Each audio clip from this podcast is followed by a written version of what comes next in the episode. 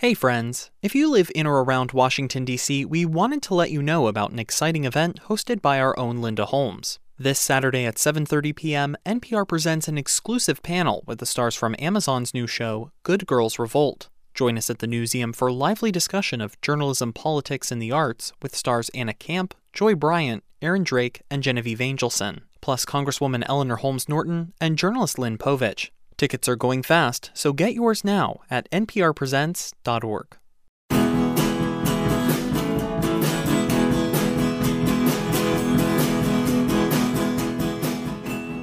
Welcome to Pop Culture Happy Hour, NPR's roundtable podcast about movies, TV, music, books, and more. I'm Stephen Thompson. I'm a writer and editor with NPR Music, and on this week's show, we'll discuss two new movies one massive blockbuster, and one you'll be hearing about more during Oscar season.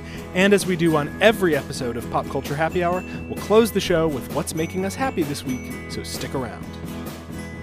Take Pop Culture Happy Hour and other NPR content with you all the time with the NPR One app. NPR One finds you the best from public radio and beyond. Songs we love, local stories, and your favorite podcasts. NPR One makes driving, working, or cleaning the house better. Find NPR O N E in your App Store. We've got Doctor Strange and Moonlight on the docket for today, but before we get started here in not so historic Studio 46, let's go around the table. Glen Weldon, what do you do at NPR? I read about books and comic books and other stuff for the NPR website. Kat Chow! Oh, so good to have you back. What do you do at NPR? I'm a reporter with Code Switch. and Gene Demby, how about you, buddy? What do you do at NPR? I'm a blogger and the co-host of the Code Switch podcast. Yep. Excellent. Well, it's good to have you all here. Before we begin, we wanted to welcome new listeners who may have found us through the NPR Politics podcast or on NPR One. Welcome! Now, speaking of politics, we are recording this show on Monday, November 7th. We know this is a big week for news, and even though we were never going to talk about the election anyway under any circumstances, we did want to give you a heads up. Okay, so moving on. The weekend's big blockbuster is a long awaited new entry in the Marvel Cinematic Universe, Doctor Strange, starring Benedict Cumberbatch as an arrogant brain surgeon who gets in a terrible car accident and winds up becoming an extremely powerful sorcerer because that's how it goes sometimes. In this case, he is trying to fix his badly damaged hands, so he goes to Nepal where he meets sorcerers, played by Chiwetel Ejiofor and Benedict Wong, and studies under the Ancient One, played by Tilda Swinton. Glen, I'm going to start with you because you are our go to expert on comic books and comic book movies. How did you like Doctor Strange? I was surprised that it works as well as it does, uh, and I do think it works. I did not see it in 3D. Every critic is urging you to see it in 3D. This is one movie you need to see in 3D. I saw it in 2B, which means I too. went to a uh, Alamo Drafthouse and had a couple Guinnesses, and it turns out that's also pretty good. Um, Guinea, I suppose. Uh, it is visually spectacular in ways that struck me as novel. I mean, yes, there's a lot of echoes of Inception in this, but it's stuff you haven't really seen before. I own a lot of the early Doctor Strange comics, or at least reprints of them, with art and story by Steve Ditko and script by Stan Lee. And reading those things, you never know what the hell's going on, but it looks great because it's Steve Ditko. and this really captured that feeling for me. And the reason I'm surprised that it worked at all is because whenever something visually B-A-N-A-N-A-S is about to go, happen, they go out of their way to enter what's called the mirror dimension, and I think this is an actual line in the script. What happens in here does not affect the real world at all. What happens like- in Vegas stays in Vegas. it's like A, meta, and B, a little on the nose there, movie. Right, right. Uh, because, so if nothing matters, what's the point except it looks cool? Uh, and yet I still dug it. All right, Gene, what did you think of Doctor Strange? It was stunning to look at, even though it hit a lot of those familiar Marvel beats. I mean, you know, we know the cocky guy who has to like, you know, find his purpose in life. You know, it was sort of Magic House in a lot of ways. He's like this arrogant doctor who has to like, you know, save the world. You know? um, but the first, like, literally the first thirty minutes feel like an episode of House. It was like, I mean, oh my god! And he did seem sort of Hugh Laurie-ish. yeah, absolutely. Um, Down to be uh, hard R's in the accent. yes, there were some there were some accent trying to make issues I thought in English- this movie. American English accent work. Um, and Benedict Cumberbatch is really good in it. A lot of the sort of supernatural hokum, which is like a place where these movies often go off the rails. Yeah. Um, it just breezes by really quickly, so you're not sticking with it long enough for it to be like, okay, that's stupid. Like it's, it's not. It's not on. No one is like lingering on it long enough for you to realize how ridiculous it sounds. I was surprised at how much it worked because Marvel movies at this point are sort of like, it's like sort of trying to take in an individual game in a baseball season. You're like, Yeah. this thing Yeah. does not matter. Like it only sort of matters in the aggregate at this point. What is this Marvel movie number 14, 15? 300,000. Right. Yeah. And this is still building to, I mean, there's a, you know, this is one of the things the movie does really well is like you sort of don't feel the gravity of the Marvel Cinematic Universe like weighing on it, Right. uh, except for in a few scenes uh, where you know someone now see the Infinity Stone, like oh, this is setting up, Yeah, you know, the yeah. coming. There's a scene at the end, uh, one of the the, the post credit scenes that That's, sort of like yeah, that sort of sets the movie's Right. place in the Marvel Cinematic Universe. but it which- doesn't feel like you need to have like all the the backstory to come into this movie to watch it. It's, it actually sort of stands alone, which is impressive in and of itself, considering how deep into the Marvel canon we are at this point. Yeah, and I, I actually I liked that about it. I, anytime they sort of hinted at its place in a larger Marvel universe, I just immediately forget my place. Right. and, and and so as soon as they they start to weave in like reminders of where it might fit, I'm like, mm, I'm out. All right, Kat, you've been sitting here. You've actually just just like teetering on the brink of your chair. I actually am. I wish that the listeners could see me right now. Um, I had a lot of trouble with this one because I wasn't going to watch it because earlier this year there was a lot of controversy around the casting of Tilda Swinton as the Ancient One, where the Ancient One, the character, was originally Tibetan. And to a lot of people, this just seemed like another instance of an Asian character's role getting completely whitewashed. Right. And it didn't help that Robert Cargill, he's the screenwriter, he basically said that the Ancient One was this racist stereotype and he also originates from Tibet, is the quote.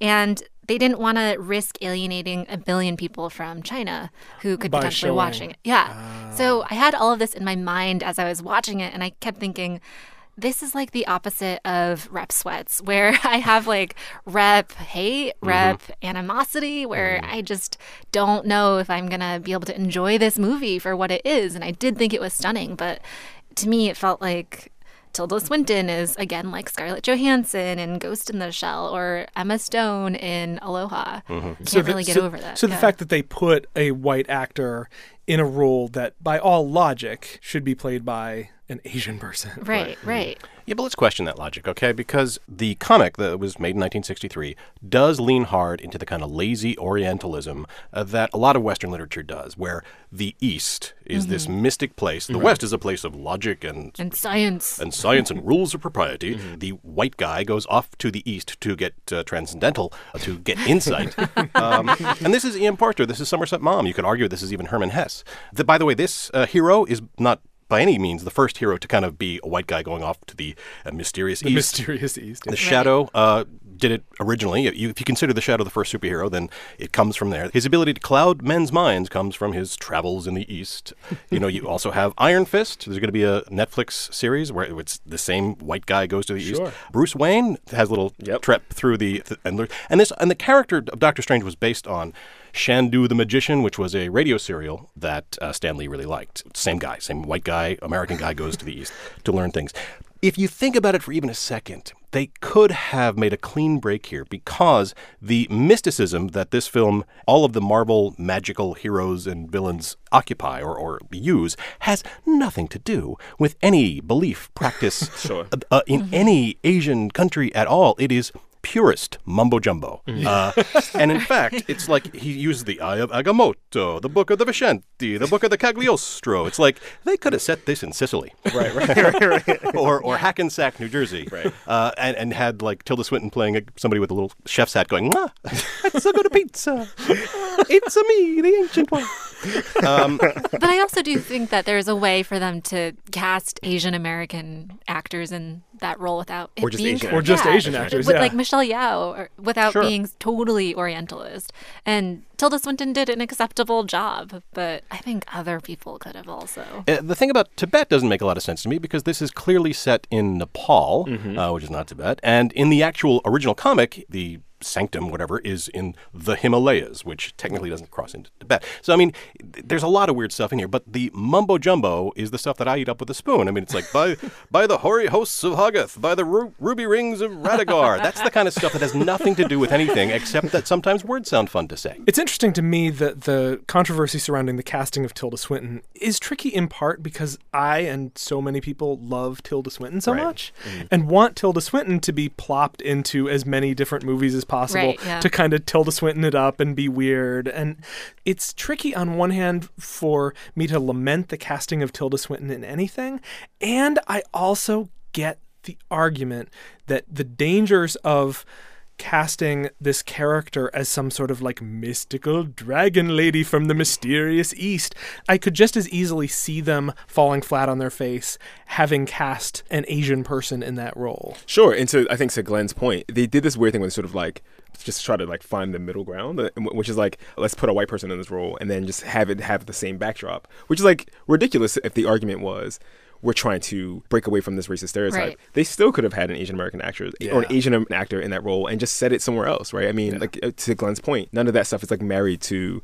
I'm doing air quotes here. Ah, the air quotes. in the Far East, right? But they didn't do that, right? And, s- Right. and so, like every time she was on the screen, I thought about that, right? Because there are other characters in the movie that are race bent. I mean, Chiwetel Ejiofor's character is Right. not uh, black in the comics. I mean, when when directors want them to be sort of incidental to the plot, they just make an argument that they're incidental to the plot. But I mean, obviously they're not. But then, Stephen, to your point about potentially wading into sort of like Dragon Lady or stereotypical characters, Benedict Wong's character, Wong, was, I mean, in the original comics, was more of this servant type. He makes tea. Oh, wow. He Yeah. makes tea. And Yeah. so, I mean, Benedict Wong in the actual movie was, he was funny. He's he was funny sharp, and he's a- he and- was and a badass. Yeah. Right. He's also Asian. Right. Um, It's, it's not the it's not the Asianness that makes that the execution bad, right? Right. Or potentially dangerous. It's the execution, right? I mean, it's the you know, it's the actual execution that matters there. Yeah, I mean, it seemed to me like so much of this movie was just trying to have its cake and eat it too in as many ways as humanly possible. I mean, Yeah. you, you said it yourself the argument about like, well, we don't want to alienate the audience in China. Like, this movie has made, I think it's made like hundreds of millions of dollars overseas even before it even came out in the US. Wow. And it's very clearly not unlike actually the Kung Fu Panda movies. kind of kind of going for a fusion of American movie styles and Asian movie styles. Yeah, and uh, you know it did have jokes. It did work like that. Uh, That's I think funny. Dan Harmon, I think, came in to do some punch up on it. Mystical battles are always tough to film because at the end of the day, it's just people grimacing at each other with CGI with flipping around. occasional like With cracking making the of- weird hand motions. Yep. So they do things like they make his cloak, the cloak of levitation, they make it a character in a way that is a lot of fun. Uh, you know, they could have uh, done this very rote. And, you know, to your point, it's another origin story. Yeah, but I mean, this isn't like seeing the Waynes get slaughtered again. Exactly. Like, who knows Doctor Strange's origin I did not know Doctor Strange's Like, origin. nobody came out of this going, and- oh, that again. I do want to sp- talk about something else about this movie and the part that I really could not get enough of. And ultimately what made me wholly recommend this movie is just the incredible visuals. Mm-hmm. Yeah. And to me this film was just exhibit A in why junky CGI is junk. And and like I had gotten to the point where I was starting to blame CGI. I was starting to think like CGI has kind of wrecked a lot of action movies cuz you know you see the building get knocked over and you just feel like in so many of these movies in so many of the superhero movies in so many of the Star Trek movies in so many action movies you could literally swap giant chunks of buildings getting knocked down, use them as stock footage, and plug them into other new movies, and I would not be able to tell that you'd done it. Uh-huh. And so much CGI is so generic, and you know you're you're sitting there, you're watching, and it's true in this too. Like you can see where the actors are clearly working with green screen, and all the heavy lifting is being done by animators and visual artists and special effects operators. But to me, the visual imagination of this movie really put it a cut above so many movies like it. And in a way, like I, I remember when we talked about Ant Man, I'm watching battle sequences here that are unlike any battle sequences I've ever seen before. I'm just seeing a battle from a completely different perspective in a completely different way, and that's so fun and cool.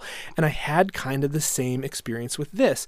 Like, instead of seeing buildings get knocked down, you see some buildings get knocked down, but instead of seeing buildings get knocked down, you see cityscapes folding in and buckling on themselves and forming what I, the aesthetic of this movie. I was trying to to put my finger on exactly how to describe it, and I came up with steampunk MC Escher. That's exactly yeah. That's a great. like I like that. like you were watching these incredibly elaborate like hypnotic visual art pieces unfolding in this incredibly kinetic and exciting and beautiful way.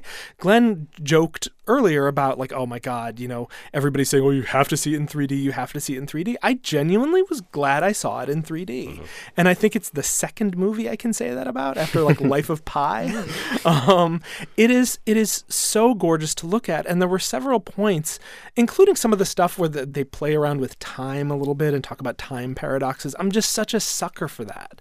Your Edge of Tomorrow slash Live Die Repeat you know, like goofing around with manipulating time. I just love that stuff. And yes, tons of it is mumbo jumbo, but I ate it up with a spoon. Yeah. And especially when we go to the dark dimension, there's a mirror dimension and the dark dimension. and when we get there, it's an actual Steve Ditko panel down really? to the yes, down to the so it's there for nerds like me and it looks fantastic. And so yeah, it's like little moments like that. I mean, I guess you call them Easter eggs, but they just felt like it was part of a cohesive whole of this universe that Stan Lee was just kind of riffing on, just kind of making stuff up. Uh, just because, you know, it's literally hand waving. very literally.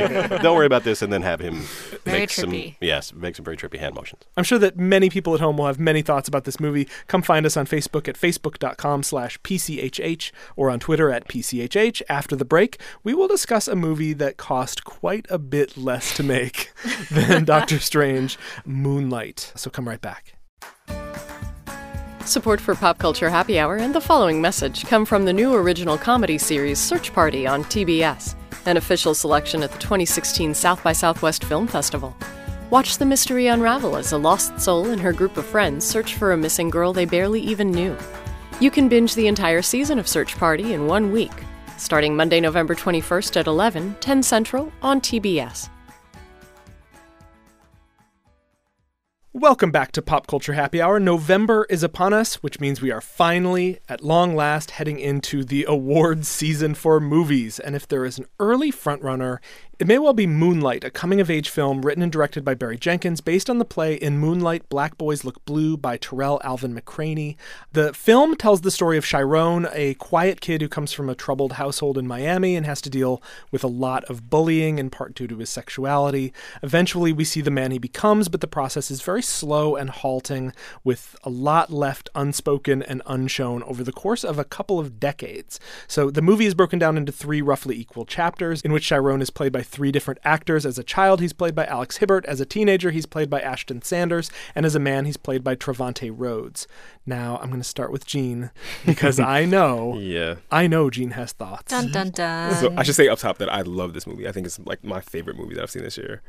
And I had a so many feelings after seeing it. Um, but one of the first things I felt was like this sense of dread that it was going to be ruined by this like deluge of think pieces. Oh, yeah. about black masculinity. Yes. Uh, Can you talk about Moonlight's intersexuality vis-a-vis black masculinity? Oh my gosh. In a Hobbesian world, can you do that I for me. Gene? I found a few of them and I started reading them off to my girlfriend. Like, let me just like just the, the this like bloodless pro. Like it's just like Yeah. uh like the thing about it is like all that stuff is is there to be sort of dissected, but also it misses a lot of the point, right? The, so much of this movie is about how it feels, like because there there's not a lot of dialogue in this movie, and, and it doesn't really have much of a of a plot. I mean, there's Yeah. a there's a there's an arc, but like even when we were at Code Switch, we did an interview with Barry Jenkins, who's the Woo, director. woo. that is a Um, great interview. Oh, thank you so much. Yeah. But one of the things that was hard for us when we did that interview was that there was not a lot of clips to pull out Yeah. because there Oh, there it's isn't so a lot quiet. of dialogue. Very quiet. It's a really quiet movie. A lot of stuff happens on the faces of the characters, and in the scenes in which people are talking, they tend to be pivotal scenes, and so we couldn't like pull the clips because we would be giving so much away. Because so much of it is, and, and when people ask you like what this movie is about, it's like it's about how so much of this feels, how suffocating it is, how liberating some of it is. Mm-hmm. There is a conversation to be had at thirty thousand feet, you know, using the jargon of the spaces we inhabit, but it actually does a disservice to the art of the film. Kat, what'd you think? I thought it was beautiful. I really love Mahershala Ali in it. He's this sort of older mentory role in the movie. Is that how you guys would describe it? Yeah, like uh, he's an early father figure Yeah. when, when when Chiron is a kid. And just seeing him in this role, I mean, I'd seen him recently in Luke Cage and then also in House of Cards as Remy. He was such a different character. And seeing him as an actor, I thought he was amazing. Yeah. But in general, I had heard Gene talk about this movie so much for like months. Is Yeah. it months now? Yeah. Yeah. And I was kind of like, well, you know, maybe like I, I need to like, go watch it. And then I finally did this past weekend. And I mean, even the way it was filmed, just from very low angles and parts and in ways that felt like you were there, um, it was really good at creating that feeling in a almost physical way, too.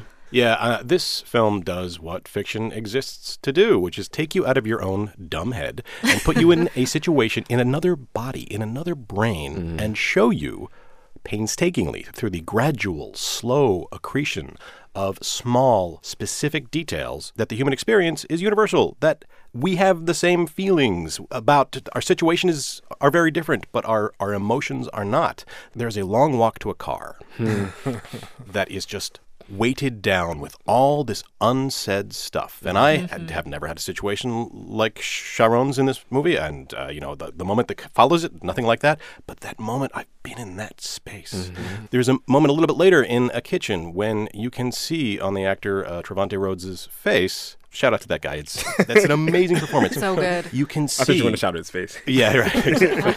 that too. that this moment is about to happen. This thing is about to, like, what he says in that next second is going to change his life fundamentally. You can mm. see him pulling it back right before he says it. It's just so loaded with moments like that. It does what fiction is meant to do, and it does it beautifully and understated, and so much is left unsaid. Oh yeah, there's so many ellipses like in this movie. I mean, just the scene. There's this really important scene in the first act in which Chiron, who then is being called Little, um, is at the table and he asks Mahershala Ali's character, uh, whose name is Juan. He sits him down. he's like, uh, "What's a faggot?"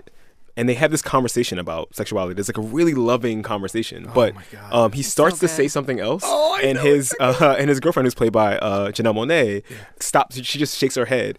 I wanted to know Yeah. Oh what my God, she was stopping him from Yeah, saying, yeah. right? And I have a, I have a, I think I know what she was stopping him from saying, but I don't know, right? And it just, there were so many moments like that. It's like there's a a world in which these people inhabit that is not just about the scene, right? Yeah. Like it felt like you were sitting in on an actual conversation that might happen. I'm so glad you brought up Me that too. scene. That look on her face, like mm-hmm. I don't think I don't think of Janelle Monáe as an actor. Sure, I think right. of her as a as a performer Right, and an right. incredible performer. But this was so subdued, like the rest of the movie. This glance mm-hmm. that she shoots him, it's so subtle. And in so many other movies like this, TV shows like this, in that scene like that happening at the the dinner table, the like oh no mm-hmm. everything would have been ramped up so much more but she she shoots him like a flicker of a look mm-hmm.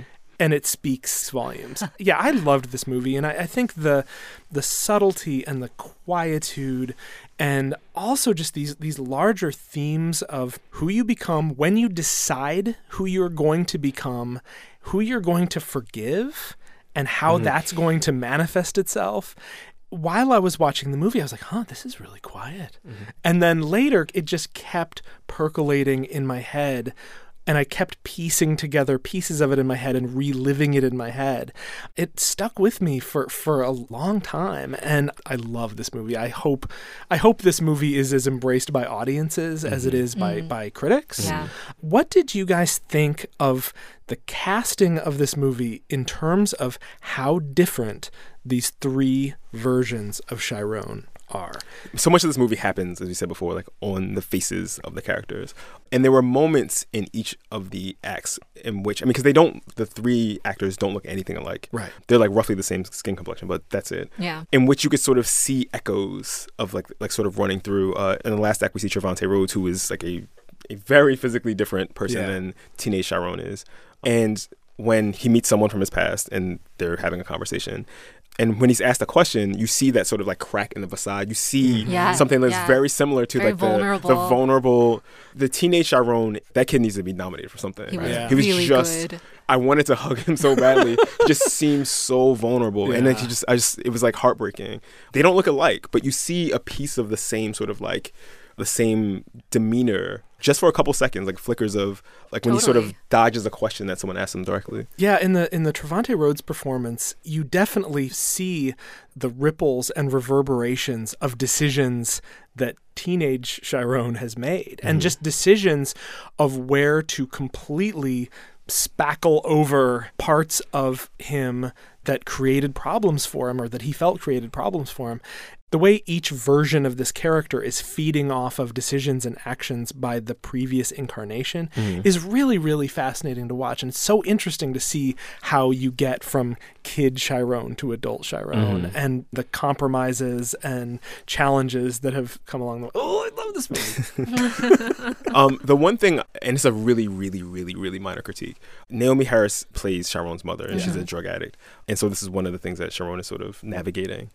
She was actorly, right, and so th- so there were some notes that felt less sort of naturalistic. The rest of the movie, Yeah. honestly, like there were parts of it, except for the fact that it was like beautifully shot. Yeah. Um, there were parts of it that almost felt like documentary. Yeah. Yeah. And there were parts in which she just seemed almost like too big for the Mm-hmm. moment. Like there were only two or three times when I felt that, but I felt it so much because the rest of the movie felt so natural that I think in another movie I wouldn't have noticed that at all. She's forced to to serve as a little bit of shorthand, mm-hmm. Yeah. I think, in ways that don't necessarily serve her well. Yeah, I mean this this film feels natural and documentary like, but it also feels like a story that hasn't been told a million times. Mm-hmm. I'm not using mm-hmm. this as an excuse, Stephen, to dump on Boyhood again. Um, I But- knew Boyhood was going to come up. but I mean, here it is. This is a story we haven't seen before, uh, millions and millions of times. And I, you know, I railed against the coming of age story because it seems like as a culture we tell ourselves only the one coming of age story. And as logistically brilliant and unmatched as Boyhood is, what it came away with for me felt familiar. The only elements of this story that felt at all familiar is the stuff with the mom. Uh, we've seen pieces of that elsewhere. We just haven't seen this adoption of a persona as a way to get through life in quite this way. And you know, I, this this thing affected me in small little ways, like Juan is teaching Little how to swim. Oh, yeah. Oh, And, that uh, scene. That scene is just so filled with all these little moments, and uh, this thing that uh, Juan says seemed ad libbed, and I'm sure it wasn't written. Might have been, I don't know, but he just says more athletic, and it's like, oof, oh, jeez, oh, right, ow. right, right. That, that I recall something very like that. uh, yeah, and uh, the scene where the teenage Chiron performs an act that propels him into the third act Yes. of the film. I was holding a little plastic cup, a little tumbler, and it cracked. just, just like, oh. oh. so is this film working on me? I guess it is. There's going to be a backlash against Sure. it because it mm-hmm. is huge. It is as praised, universally praised as it is. It's going to be dinged as sentimental, which I've already seen it started to be, and I don't buy that. I am. I am- don't think it I am the biggest No. guard against sentimentality, as, as you'll find. And this felt everything about it. Again, even the moments with the mom felt real. They mm-hmm. didn't feel necessarily true in, a, in a weird way. Mm-hmm. So I was on guard for that. It's also going to get dinged, I think, because you know you can't find a gay guy to play a gay guy. You have to get a straight actor, mm. which again uh, seems to me like They something- actually, they actually got Tilda Swinton. yeah, they totally should get Tilda Swinton. Oh. That would have been awesome. Oh man. Yeah, but that's the thing. I mean, that's okay. That's a critique, but I wouldn't want to see anybody else but uh, Trevante Rhodes playing that particular role because he just knocked it out of the park. I think a lot of people in the theater, when they first saw Trevante Rhodes, made, made reactions that made me think Yeah. that they agree with you. Yeah. Uh, uh, and you know the the important, very, very, very important backstory here is that both Barry and uh, Tarell, Tarell is the playwright who wrote in Moonlight, Black Yeah. Boys Look Blue. Both Barry and Tarell are from this housing project in which the movie is set, um, in Liberty City, Miami. They grew up a couple blocks away from each other. They didn't know each other growing up. Tarell and Barry, both their mothers were drug addicts. Uh, they're both addicted to crack. Tarell's mother died of HIV in the 90s. Barry's mother is HIV positive. She's still alive. Uh, we talked a little bit about that on the podcast. Barry's mom hasn't seen it, but basically uh, like an amalgamation of both their, Of their both of mothers. their mothers. Um, and so it's really close to them. Um, and there is, you know, there's a scene in which Chiron is coming home in one morning, and that scene like was was really hard to watch. When and he's he's meets his mother, who is like just having this like manic episode. So much of this is again is like not about sort of like shouty scenes Right. or the, or Right. um Yeah. even.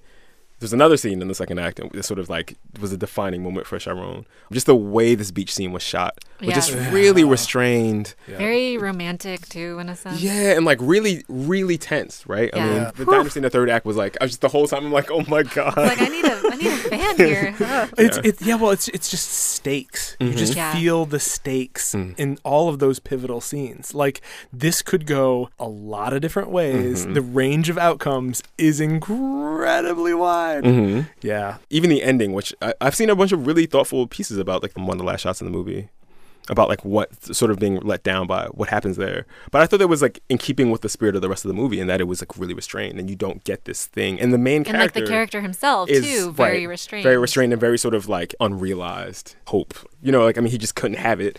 I think that was a really great choice. Ah, Ugh, so good. Yeah, we're gushing. All right, so this is where I say if you have thoughts on Moonlight, go to facebook.com slash mm. PCHH. Give us your thoughts. Hopefully, if you're in a big enough city, you probably have a way of seeing this movie. See the movie. Yeah, please do. When we come back, it will be time for our favorite segment of this and every week, What is Making Us Happy, so stick around. Support for this podcast comes from the new original comedy Search Party on TBS. Here's John Early describing his character, Elliot.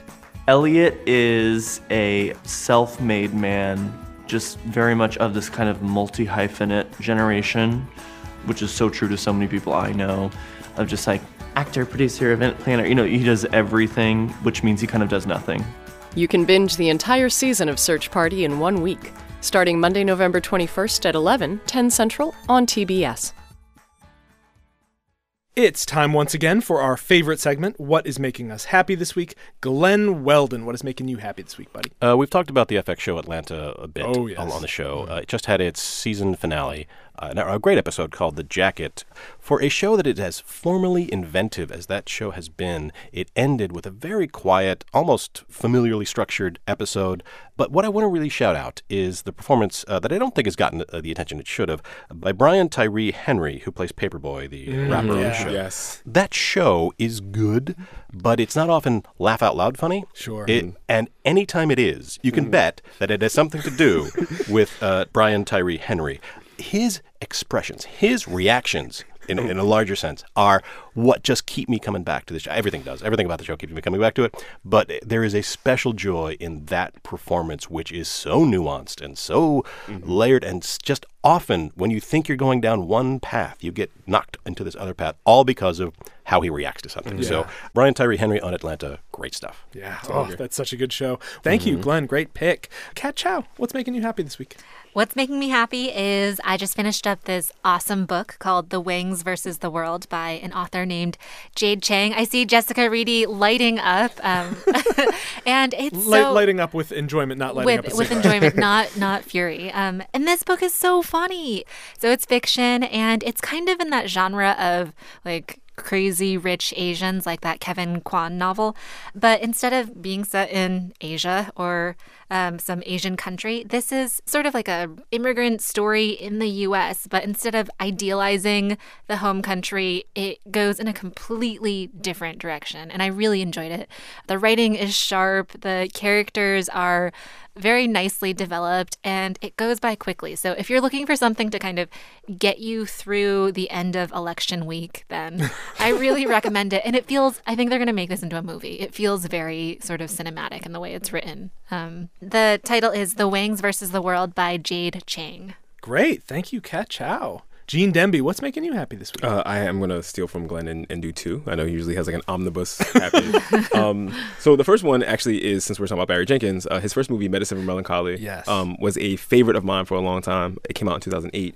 It was funny because uh, Moonlight is like, it hit me in a bunch of places. But so did Medicine for Melancholy. Which is, it's a story about, very much like Before Sunset, it's a people who meet cute, and actually not that cute, um, Wyatt Cenac and an actress named Tracey Heggins are sort of thrown into the situation where they spend a weekend together, sort of getting to know each other. Um, they're black people who live in San Francisco, which is like the least black of the. no, seriously, like, Yeah, like, like, yeah, like st- yeah. statistically, the least black of like the, I think the 25 largest American metro areas. Um, and so so much of their fraught quasi courtship over the two days is informed by the fact that like we might be the only people who might like roll in these circles. And I was 27 when it came out. It was like it was right where I was right where I lived in a lot of ways. and so uh, if you haven't seen it, it's on Netflix. Um, the other thing I wanted to shout out was this uh, documentary. It's not I don't know what you would call it actually. Um, it's called Camera Person. It's by this woman named Kirsten Johnson. She's a documentary filmmaker, and it's a collection of like footage that she's shot over decades of doing her job. And it is mesmerizing. At first, you're like, what the hell is going on? Like, the first shots are just sort of like established, like her sort of setting up her cameras, like on the side of a road, and like there's sheep walking by, she's somewhere. And then it starts slowly sort of like zoom into the stories of the people that she's shooting. And you get the sense, you start to feel some of her ambivalence about sort of being on the edges of some of these really terrible stories in a lot of cases and not being able to do anything, but also sort of like you just get wrapped up in the stories, but it jumps around. It's sort of a collage. So you're never in one place for too long, even though she sort of circles back to them. And so you start to see these themes emerging. I mean, it's a riveting movie. If you can see it in a theater, I think you should see it in a movie theater because it needs to be seen on a giant screen. A full throated endorsement of uh, Camera Person. Great. Thank you so much, Gene Demby. In the spirit of, of both of you guys, I brought two things. Uh, we are now in, in November, and November is known for a lot of uh, highly anticipated entertainment. This tends to be more the case in things like movies than it is in things like music, where typically in November, December, into early January, the release schedule slows down quite a bit and you get like a few kind of big mainstream music releases that are designed to sell on Black Friday. And hip hop tends not to dry up completely in that time of year, which I guess is maybe why these two albums I'm so incredibly excited about are still coming out in 2016.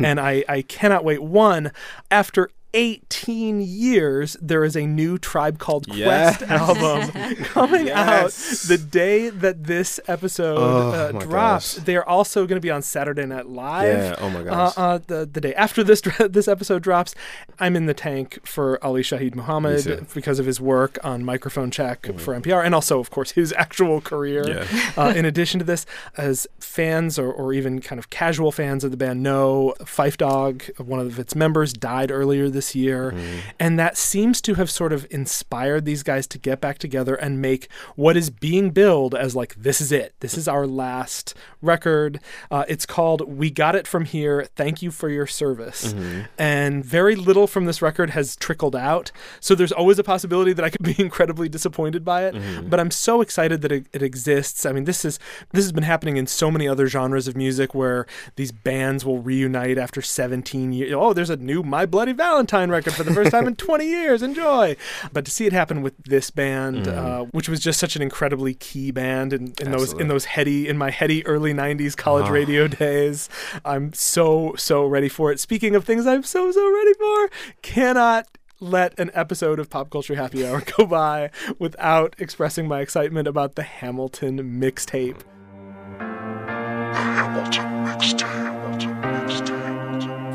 For, for those who have not already flipped out about it, which I'm talking about about 15% of our audience here, the track listing alone is making me happy. It's uh, these kind of re envisionings of the songs on the Hamilton cast album. The two that they have put out as of this taping are My Shot, the Rise Up remix um, by The Roots featuring Busta Rhymes. Rise Up- Oh my god.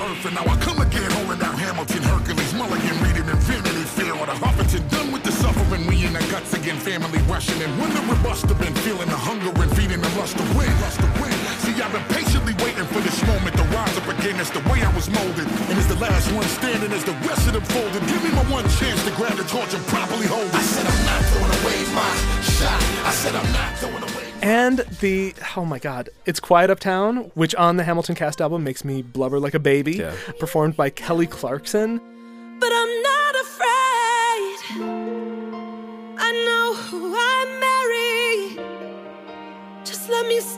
Stay